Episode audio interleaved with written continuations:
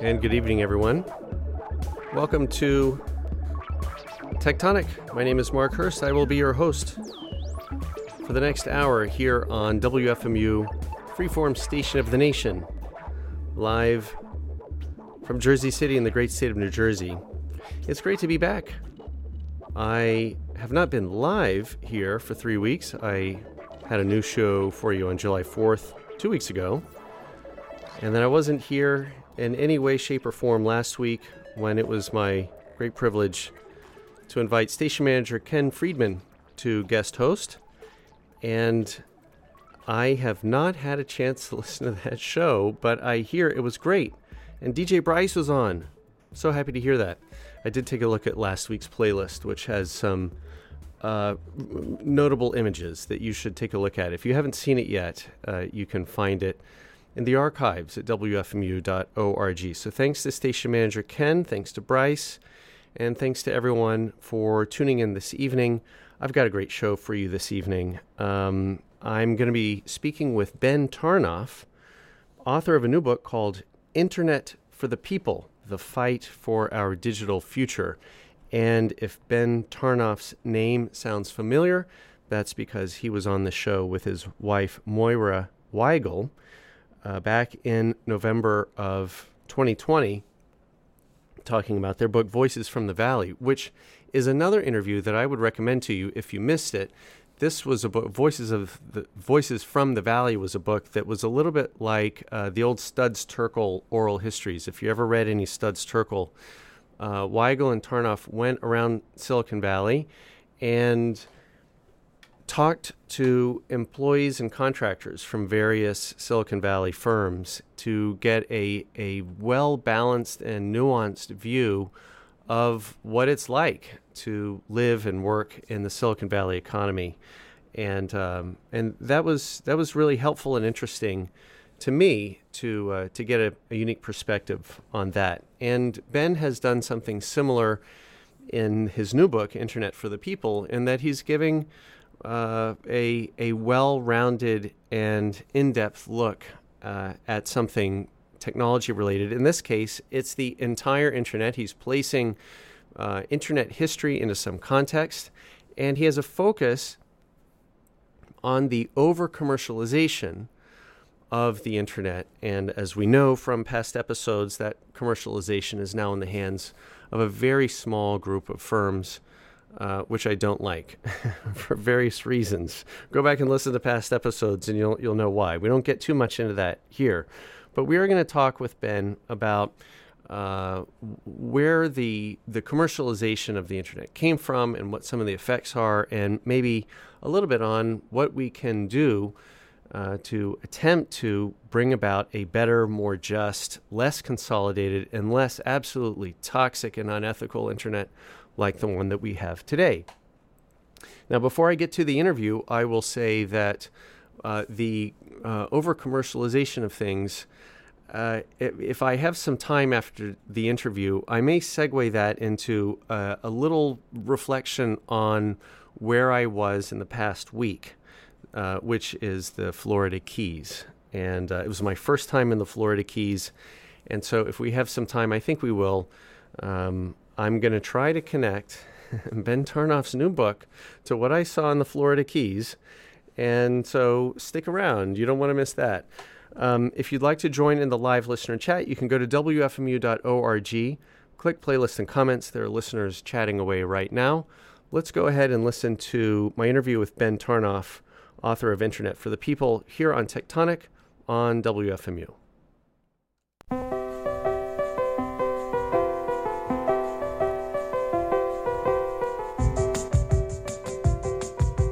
Ben Tarnoff, welcome back to Techtonic. Hey, thanks for having me, Mark. It's nice to have you back on the show. You were first on in November 2020 with your wife, Moira Weigel, talking about your book, Voices from the Valley. And that's a conversation I'd recommend to Techtonic listeners. But today, you're back solo to talk about your new book, Internet for the People The Fight for Our Digital Future, and I'm looking forward to diving in. Let's start with your premise of the book, which I completely agree with, which is that the internet is broken, Ben, what are some aspects of the internet that need to be fixed? Well, I think there's a lot of ways in which the internet is broken. And we could talk about its brokenness by moving through the layers of the internet. So, starting at, let's say, the basement of the internet, the pipes, the physical infrastructure, we have severe inequalities in broadband access. More than 162 million Americans do not access the internet at broadband speeds, which is an astonishing number if you think about it. And there are communities all over the country, primarily rural and poor communities, where people don't have internet access or don't have decent, high quality internet access. And the scale of this crisis was really revealed during the early days of the pandemic, where people desperately needed to get online to be able to work from home, for students to be able to take classes online, for people to be able to apply for unemployment insurance.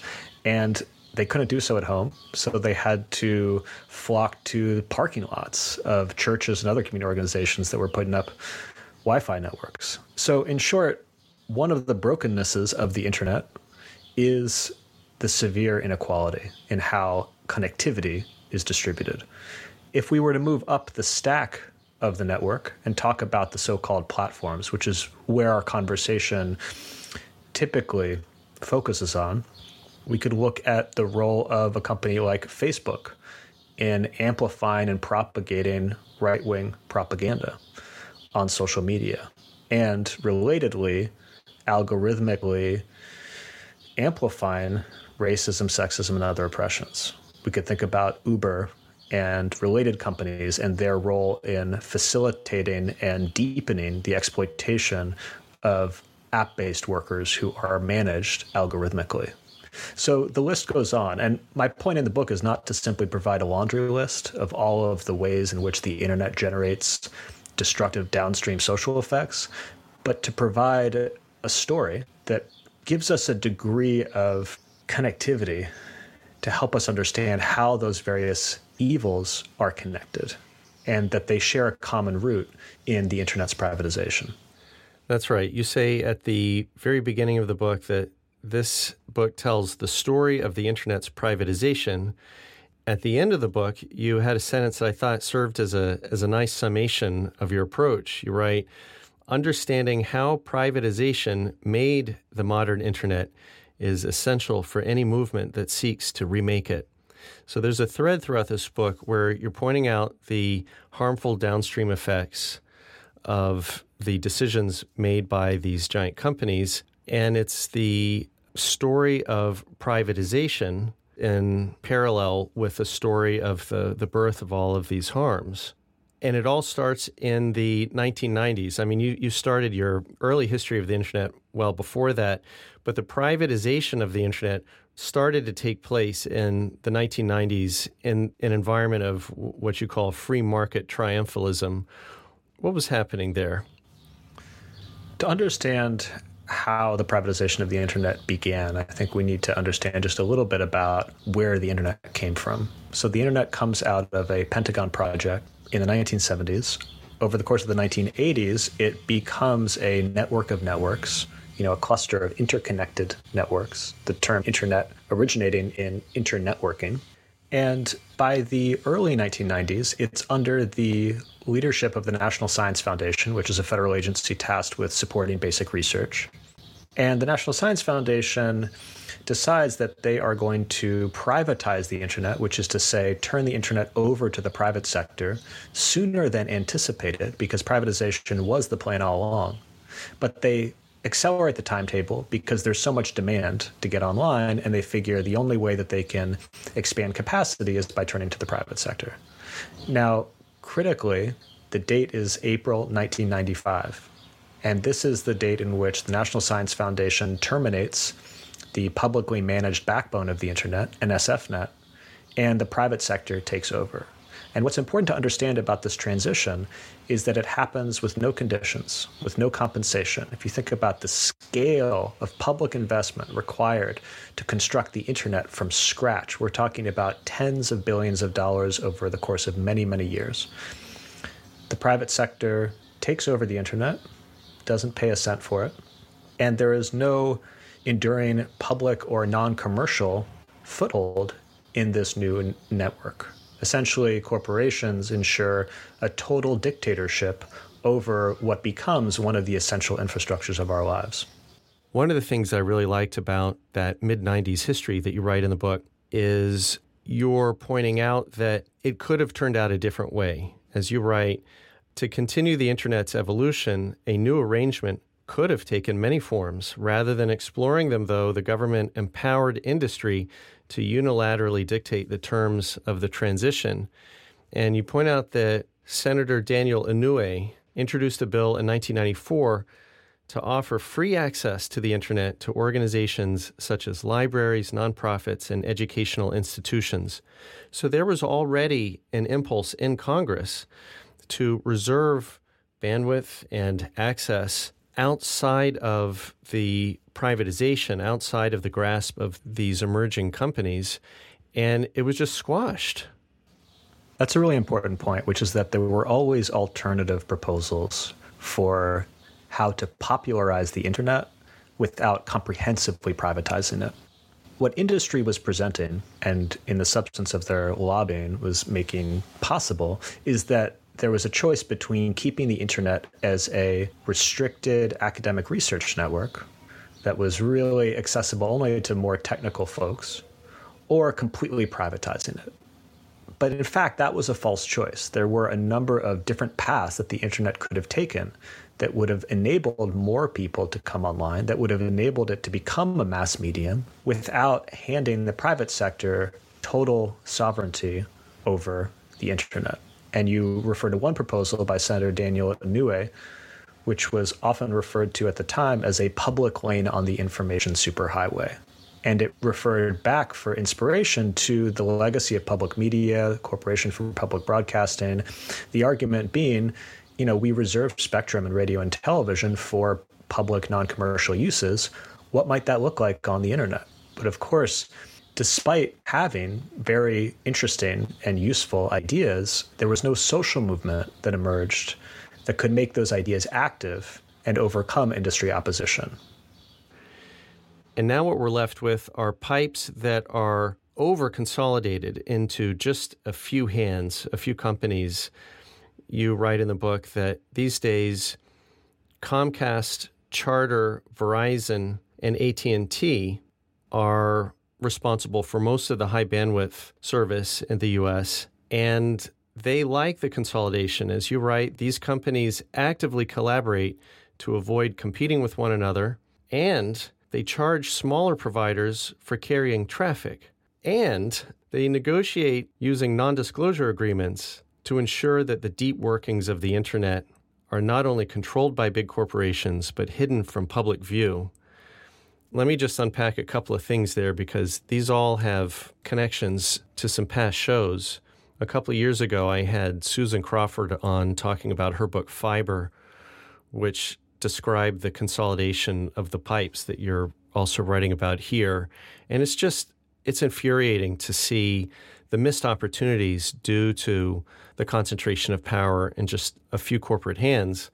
And then the, the use of NDAs we covered recently with Alec MacGillis talking about his book Fulfillment about how Amazon negotiates with local communities with NDAs. These trends of consolidation and concentration are all too common in American communities, and the outcomes are always bad aren't they? Yeah, I mean, as you explained, Mark, these telecoms have benefited from the terms of privatization in 1995 and also from a series of subsequent deregulatory moves over the course of the 90s and early 2000s, many of which took place under uh, the George W. Bush era FCC. And what that has resulted in is a highly concentrated market for internet access. You know, as you pointed out, there are four companies that control 76% of all internet subscriptions in the country. And what is the result of all of this? Well, the result is that Americans pay some of the highest rates in the world, higher on average than those in Europe and in Asia, in exchange for awful service. And we have large swaths of the country, large chunks of the population that remain unconnected or underconnected simply because it's not profitable for the telecoms to get these people connected. You write about one of my favorite examples of an alternative approach from Chattanooga, Tennessee. The people in that city decided that they wanted fiber to every home in the community with reasonable prices and not owned by the local monopoly, which was Comcast. What happened when the people of Chattanooga fought Comcast? Well, the good news here is that there are real alternatives for how we organize and run the pipes of the internet. It doesn't just have to be Comcast, Charter, Verizon, and AT&T. And a great example is the Gig, which is the name of Chattanooga's city-owned broadband network. It started offering service in 2010. At that point, it was offering the fastest residential speeds in the country, and it continues to offer very good quality service for reasonable rates. More broadly, there are more than 900 community networks across the country that operate on similar principles. These are networks that are either municipally owned, like Chattanooga's, or cooperatively owned by the users themselves.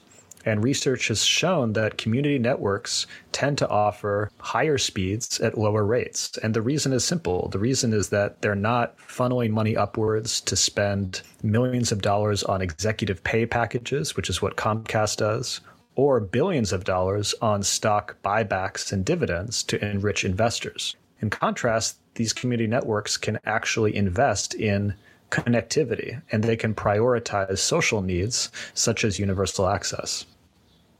A couple of years ago, November of 2019, I had Scott Rasmussen and Jillian Murphy from NYC Mesh, which is a community owned network here in New York City that network has gone from success to success in, in the intervening years. It's continuing to grow and bring opportunities for low cost, cooperatively owned access to the internet. Are there other cities right now that are putting in mesh networks that you're excited about? Yeah, and you know, mesh networks is an interesting architecture, Mark, because one of its features is resilience in disaster scenarios you know, New York folks often point to the role of the mesh network in Red Hook uh, after Hurricane Sandy, where that neighborhood of Brooklyn was absolutely devastated. And people obviously didn't have conventional access to the internet, but the mesh network stayed up and it allowed neighbors to communicate with one another, to coordinate emergency response. So there's another element here, which is, you know, in a world that is facing more and more disasters because of climate change, technologies like mesh networks can actually help neighborhoods retain some level of coordination and mutual aid in the face of those disasters. What's, what's interesting about going back to the gig example from Chattanooga is that seeing some of these examples of community owned networks or municipally owned networks, the big providers, the monopolies like uh, Comcast, come down really hard with lobbyists and lawsuits and ad campaigns spending millions of dollars to try to shut down these really helpful efforts uh, for the community. And I thought you had a really good phrase. I underlined this uh, in the book. You're discussing why would giant companies spend millions of dollars to shut down a fledgling effort at bringing cooperatively owned bandwidth to a little community. And you write, these companies are afraid of, quote, the long term threat of a good example. these companies can't stand the idea that word might get out that there is an alternative. That's right. That's right. Because, you know, it threatens the whole basis of their business model.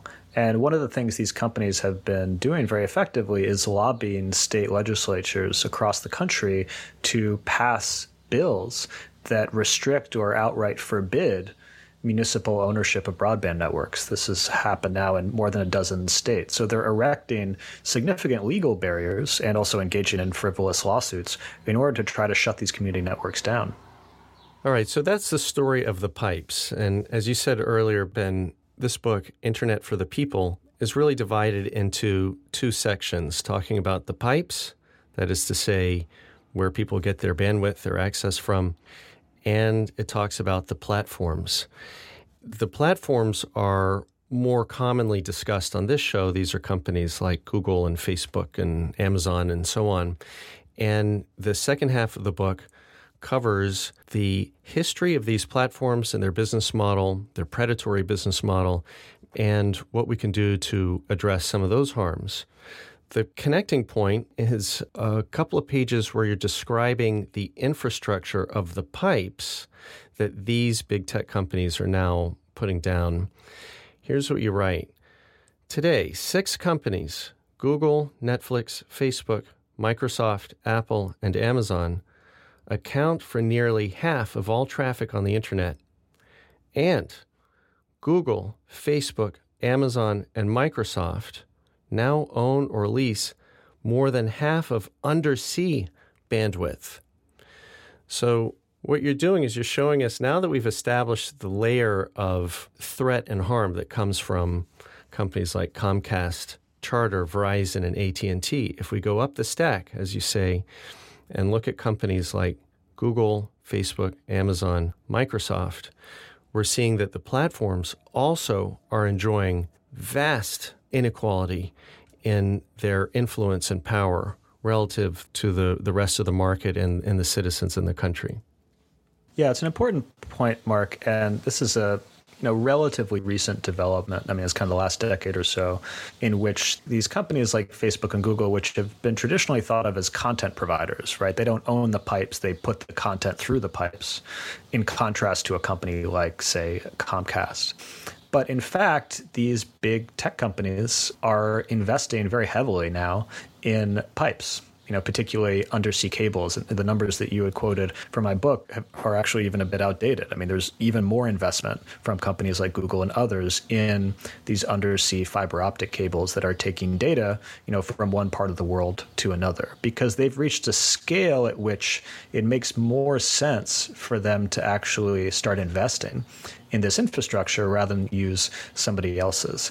And I think that that's an interesting point that calls into question actually even the structure of my book, which is I, I make a distinction between the pipes and the platforms. Those are the two halves of the book in order to talk about them somewhat separately. But to some extent, those two worlds have begun to merge.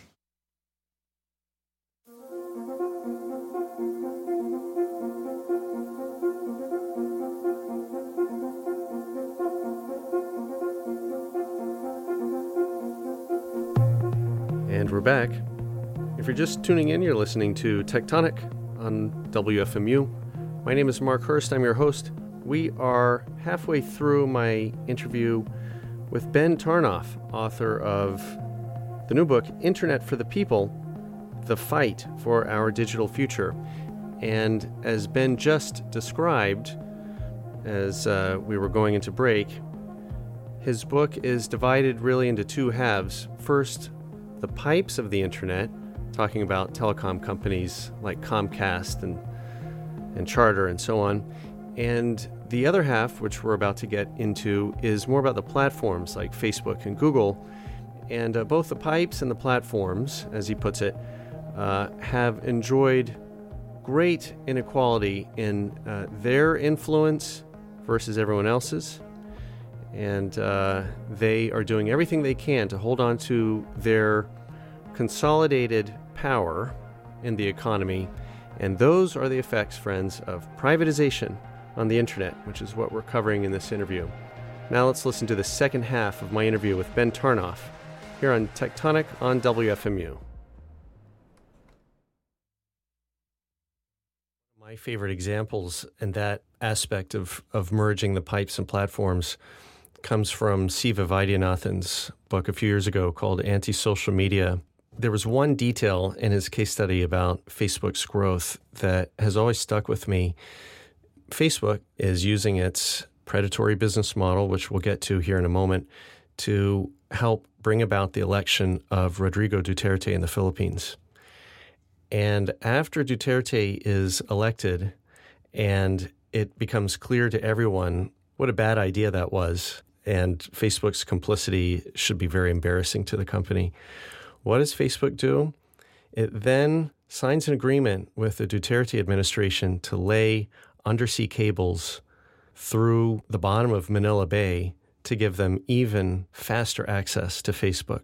And I'm sure there are many other examples you could cite, Ben. They're, they're more recent, but that was one early indication to me of what exactly what you were just saying that these giant big tech beasts now are using both pipes, the infrastructure, and the software of the platforms to further consolidate their power.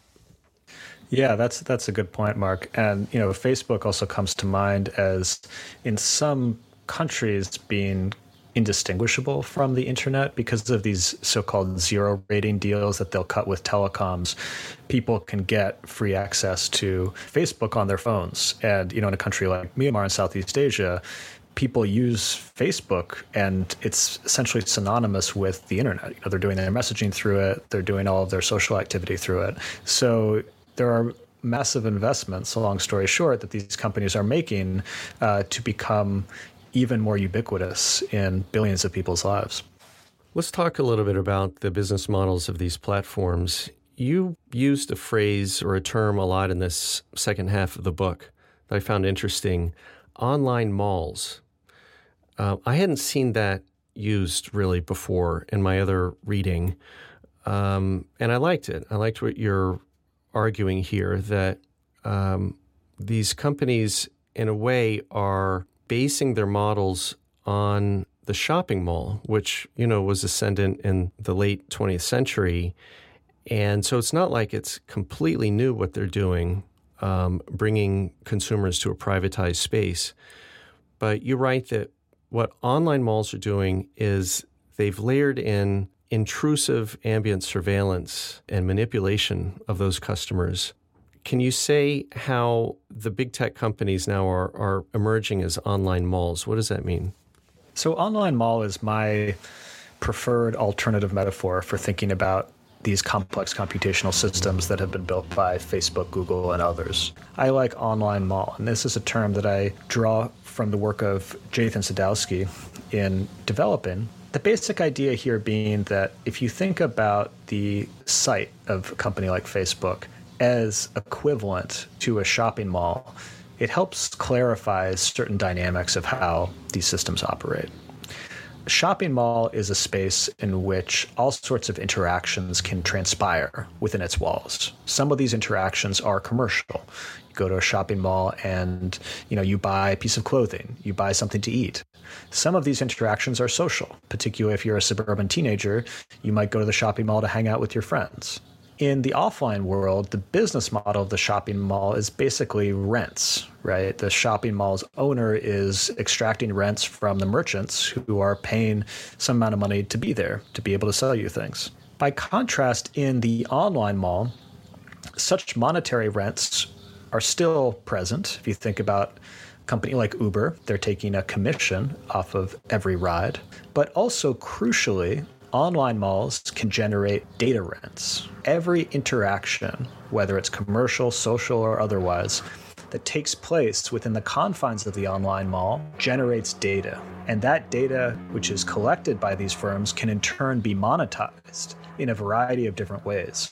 One of the ways, of course, is through targeted advertising. And that's the one that probably we know most about in the public conversation because there's been so so much attention to the business model of Facebook and Google. But of course, that's not the only way that data can be monetized. So the brief point to keep in mind about the online mall is that it's a corporate enclosure which has been designed from the ground up to manufacture and monetize data. And combined with the company's continuing bid for consolidating their power and using all the resources to foreclose any competition or opposition to their power grab, we end up with this very harmful situation, which you had yet another quotable phrase. You write online malls are inequality machines. They push risks downward and they pull rewards upward and focus them in fewer hands. I thought that's a really good summary of the business models, the intent, and the effects of companies like Facebook and Google and Amazon. Maybe they could get that printed on a t shirt to, to wear at their uh, corporate conferences. I like that. Yeah, I you know, trying to come up with a generalization that can apply to all of these different firms was was hard because you know the the complexity at this layer of the internet is much greater. You know, Facebook is a is a much larger, much richer, and frankly more complex beast than Comcast. And the distinctions in business model between a Facebook and an Amazon and an Uber are far greater than the distinctions in business model between, say, a Comcast, a Charter, and AT&T, and so on.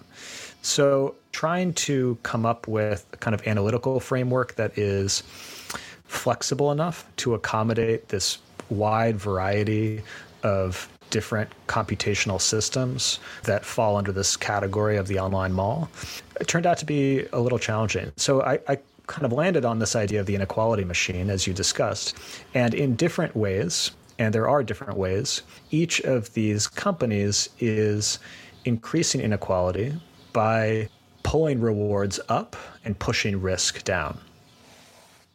I wanted to move to the last main point that you make in the book, which is solutions, what we should do about these platforms and the companies that control the pipes.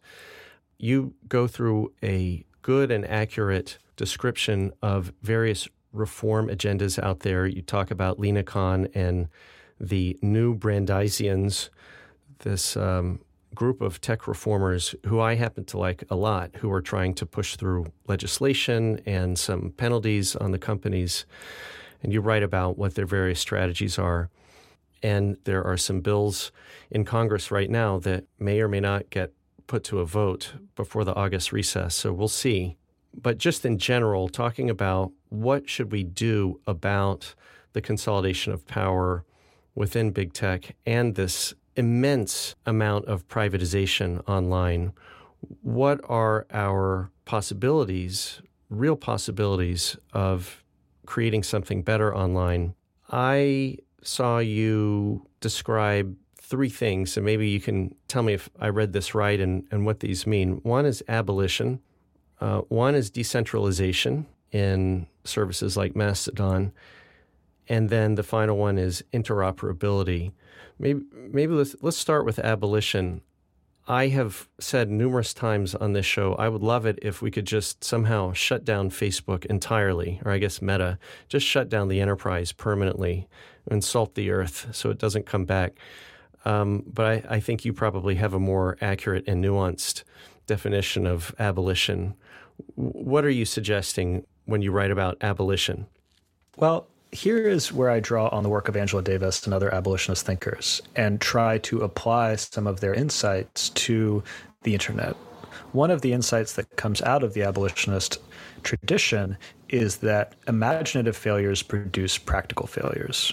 When we apply that type of thinking to the internet, I think it clarifies some possible points of departure for us, which is that the goal for me is not simply a better Facebook, whether that's a more regulated Facebook, whether that's a cluster of more competitive mini Facebooks that have been broken up in a kind of in an anti-monopoly way, or whether that's a nationalized Facebook or a cooperativized Facebook, whatever that might look like. But rather, we have to do the harder work of imagining a whole constellation of alternatives that can lay claim to the space that these online malls have traditionally occupied. How might we apply some of those practical lessons to the internet? Well, I think the first step is we have to find ways to curb the power and shrink the footprint of the online malls. And this is where I think the anti monopoly toolkit can be quite useful. Breaking these firms up, banning mergers and acquisitions, doing other things that can encircle them and reduce the amount of power they have over our online lives. But as we do that, as we try to, let's say, produce cracks in these enclosures, we should also be seeding those cracks with all manner of invasive species, with true alternatives that gives us give us different ways to connect. And some of what these alternatives might look like, we can find inspiration from ongoing experiments. Mastodon comes to mind as an open source project that enables people to run their own social media site and federate them together on an interoperability principle that functions much like email. There have been a number of interesting projects of people running cooperatively organized social media sites where content moderation decisions are made on a democratic basis. So, this isn't enough. This is nowhere near enough. But these experiments give us a starting point for how we can imagine not just a better Facebook, but a completely different way to connect online.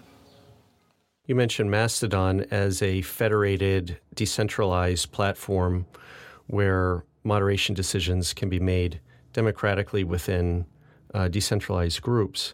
Connecting to that is an idea of interoperability in which theoretically we could have a, a mandated system where Mastodon users could communicate with Facebook users and vice versa.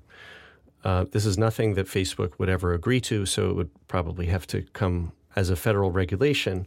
But you write about the benefits of that approach. You write interoperability could threaten the business model of online malls. If Facebook users and the users of decentralized alternatives like Mastodon could easily interact, Facebook might shrink and perhaps even collapse. Oh, that would be really nice to see. This is an idea that Cory Doctorow calls adversarial interoperability. One way to think about it is if Facebook is a walled garden, this would break the walls of the walled garden. And it would make it much easier to get people to use alternatives because if they can continue to communicate with people on these different social networks while using alternatives, then they're going to be much more likely to adopt those alternatives. Again, if we think about email, email is a technology comes out of the early 1970s uh, it comes out of an era of public ownership and public management it is you know a non-proprietary open protocol and it works through interoperability. So I can have a Gmail account, you can have a Hotmail account. Now those services can have different features. You know, our spam filters might look different. We might have different sorting mechanisms and so on. But through the magic of open protocols, we can communicate with one another. We can apply the same principle to social media.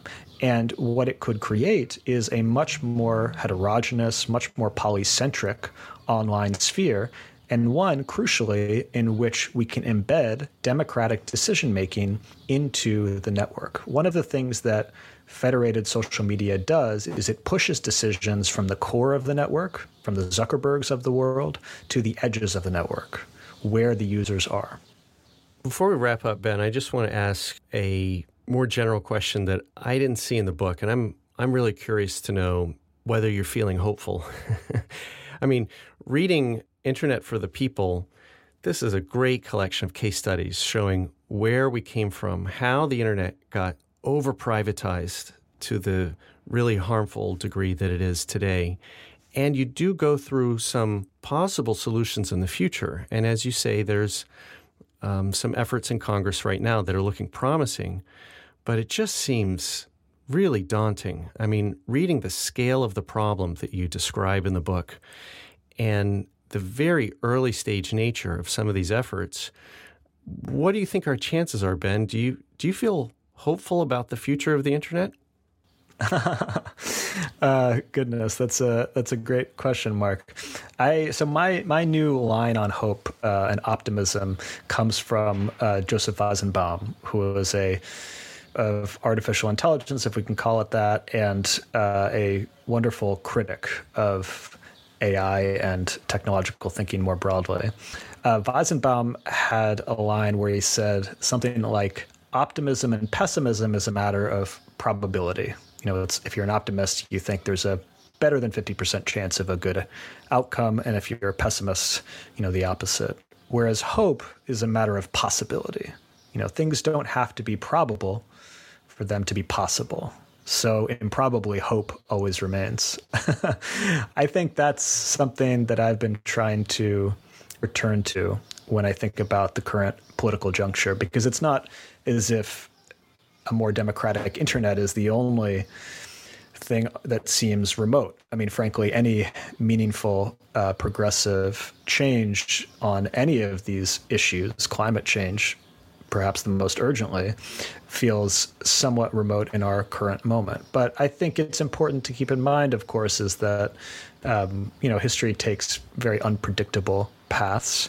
Uh, we could not have expected the level of social mobilization that we saw with the George Floyd uprising in summer 2020. I don't think anyone would have seen that coming. Uh, and yet we had, you know, the biggest social movement protest in American history.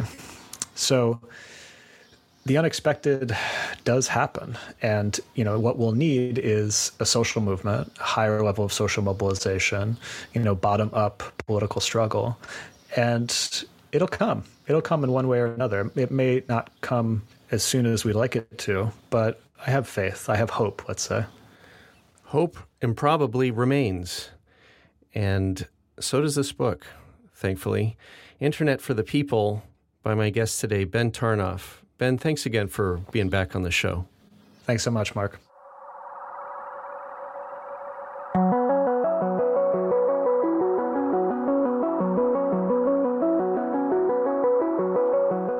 And we're back.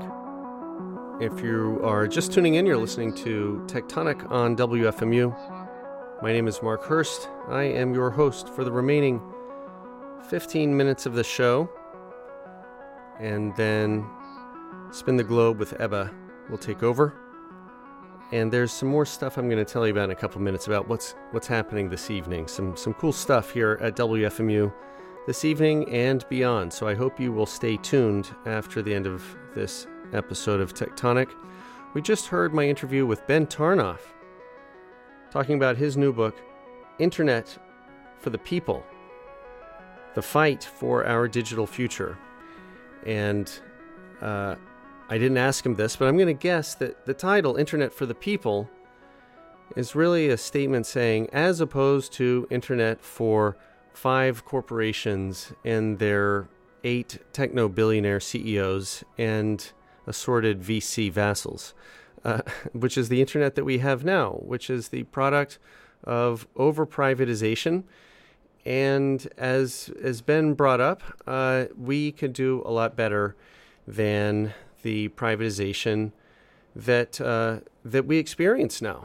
And as he said uh, halfway or so through the interview, there were always proposals to popularize the internet without comprehensively privatizing it. We had, in other words, we had chances along the way to do something different, and based on a variety of very powerful forces and inputs, we ended up with this uh, privatized environment, this this uh, uh, online mall or selection of online malls that uh, match the economy. As one person on the chat board said at WFMU.org, the economy increasingly seems to resemble walking through an airport where everything is surveilled and locked down, and there are a few stores, of course, with ambient surveillance. They're all owned by a few companies, and they tend to be staffed by uh, low paid workers. That's what the internet has turned out to be, rather than a force for democracy and creativity and everything that we were promised and everything that,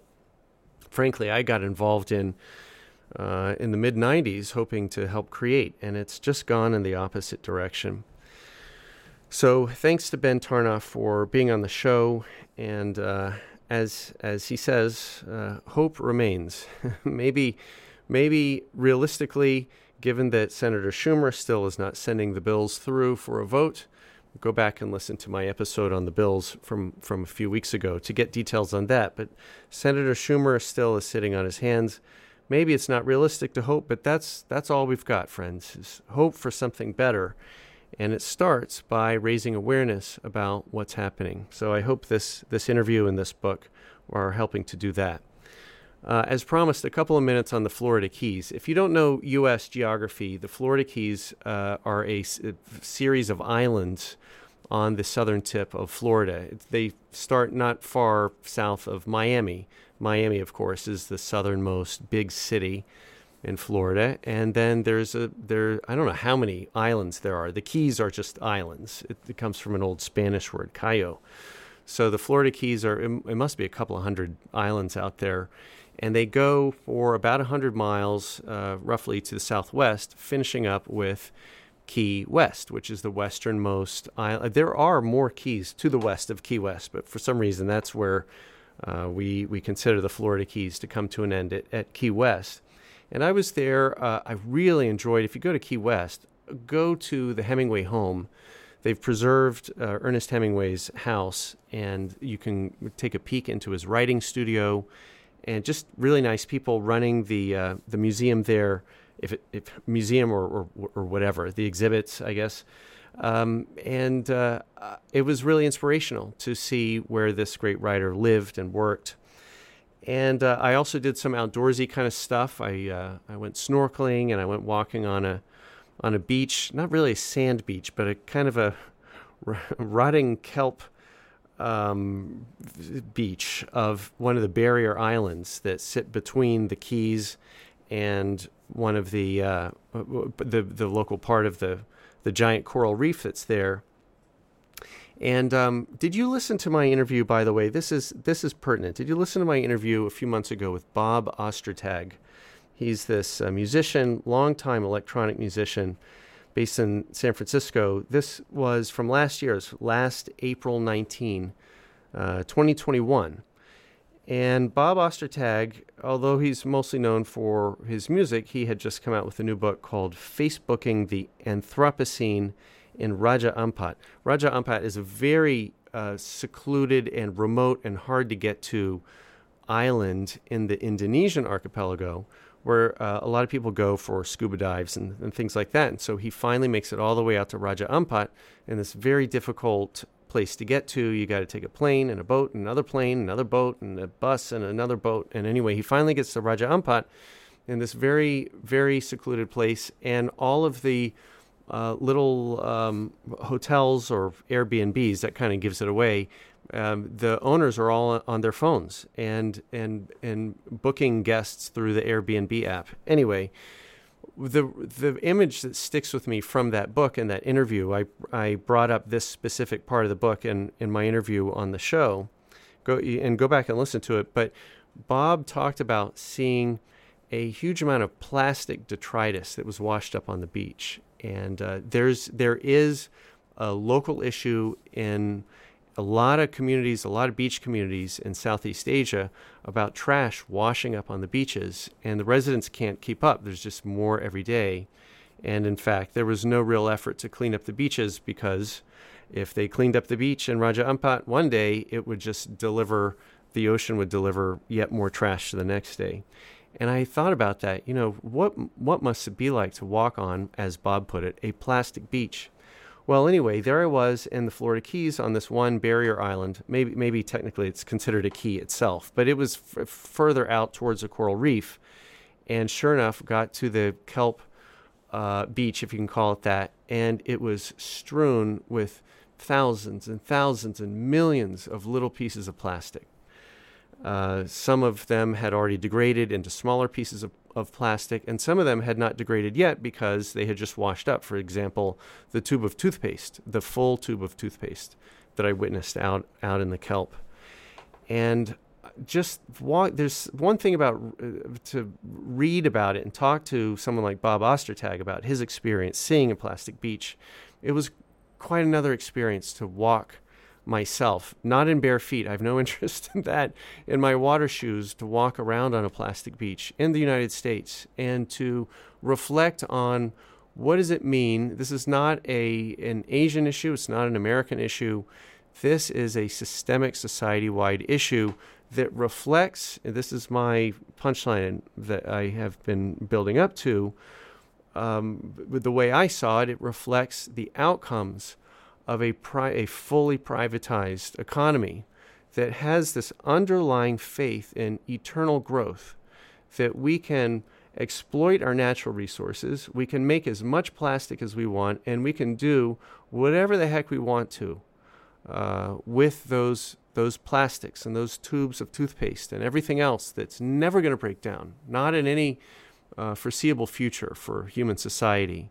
And you know, you, you can pick up a few. I looked at one, I, I, I cleared out one square inch, or, or uh, what is that in, in metric?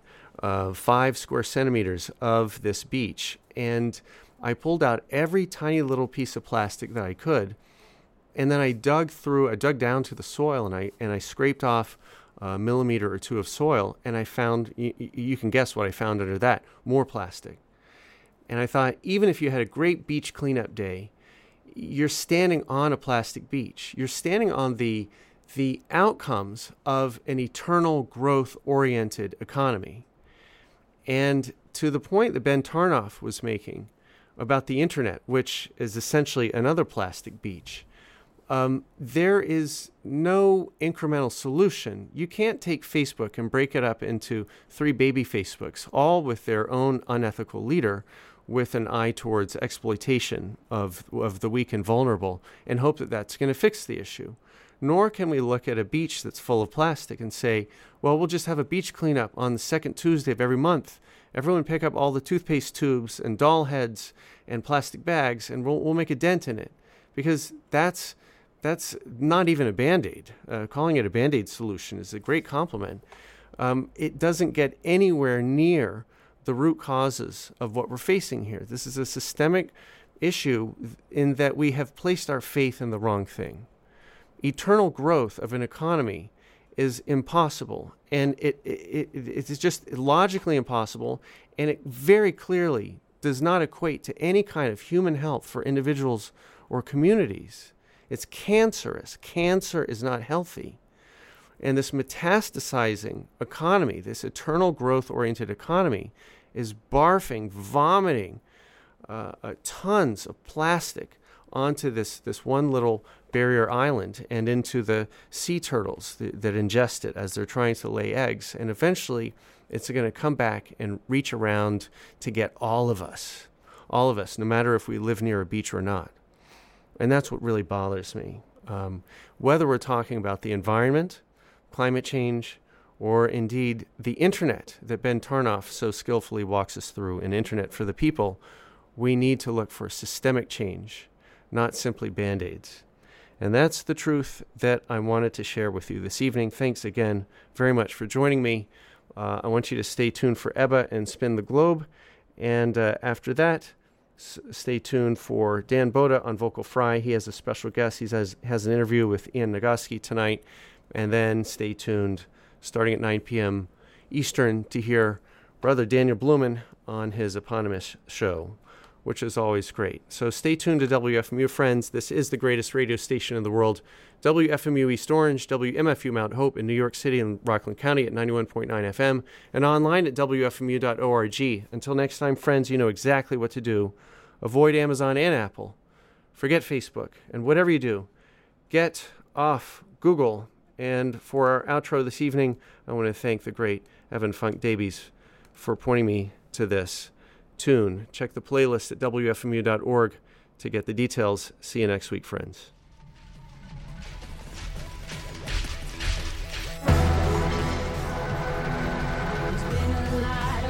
about what happens when we sleep on the job like the night watch in a heist movie. Them in, didn't we?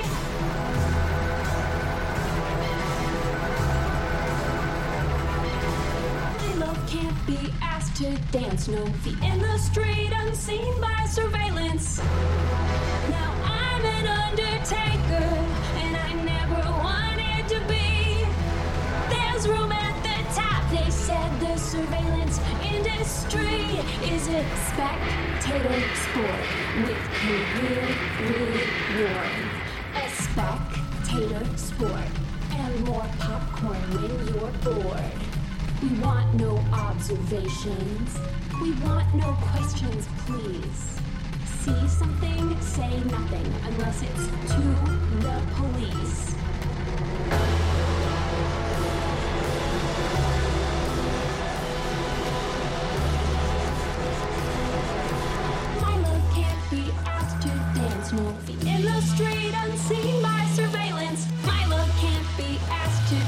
no feet in the street, unseen by surveillance. My love can't be asked to dance. No feet in the street, unseen by surveillance. My love can't be asked to dance. No feet in the street, unseen by surveillance.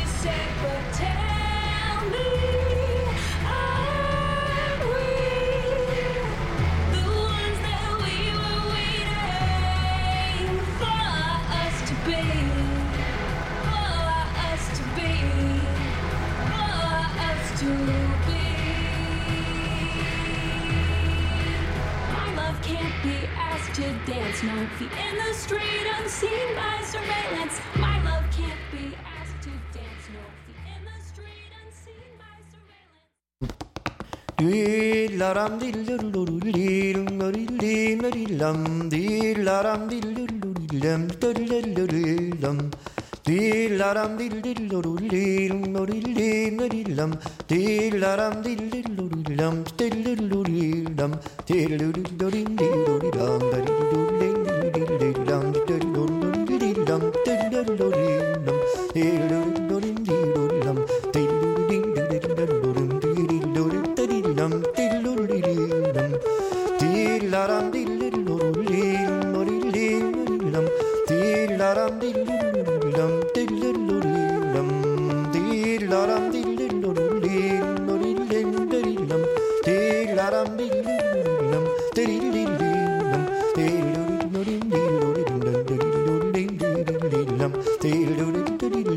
ding doo doo doo ding doo doo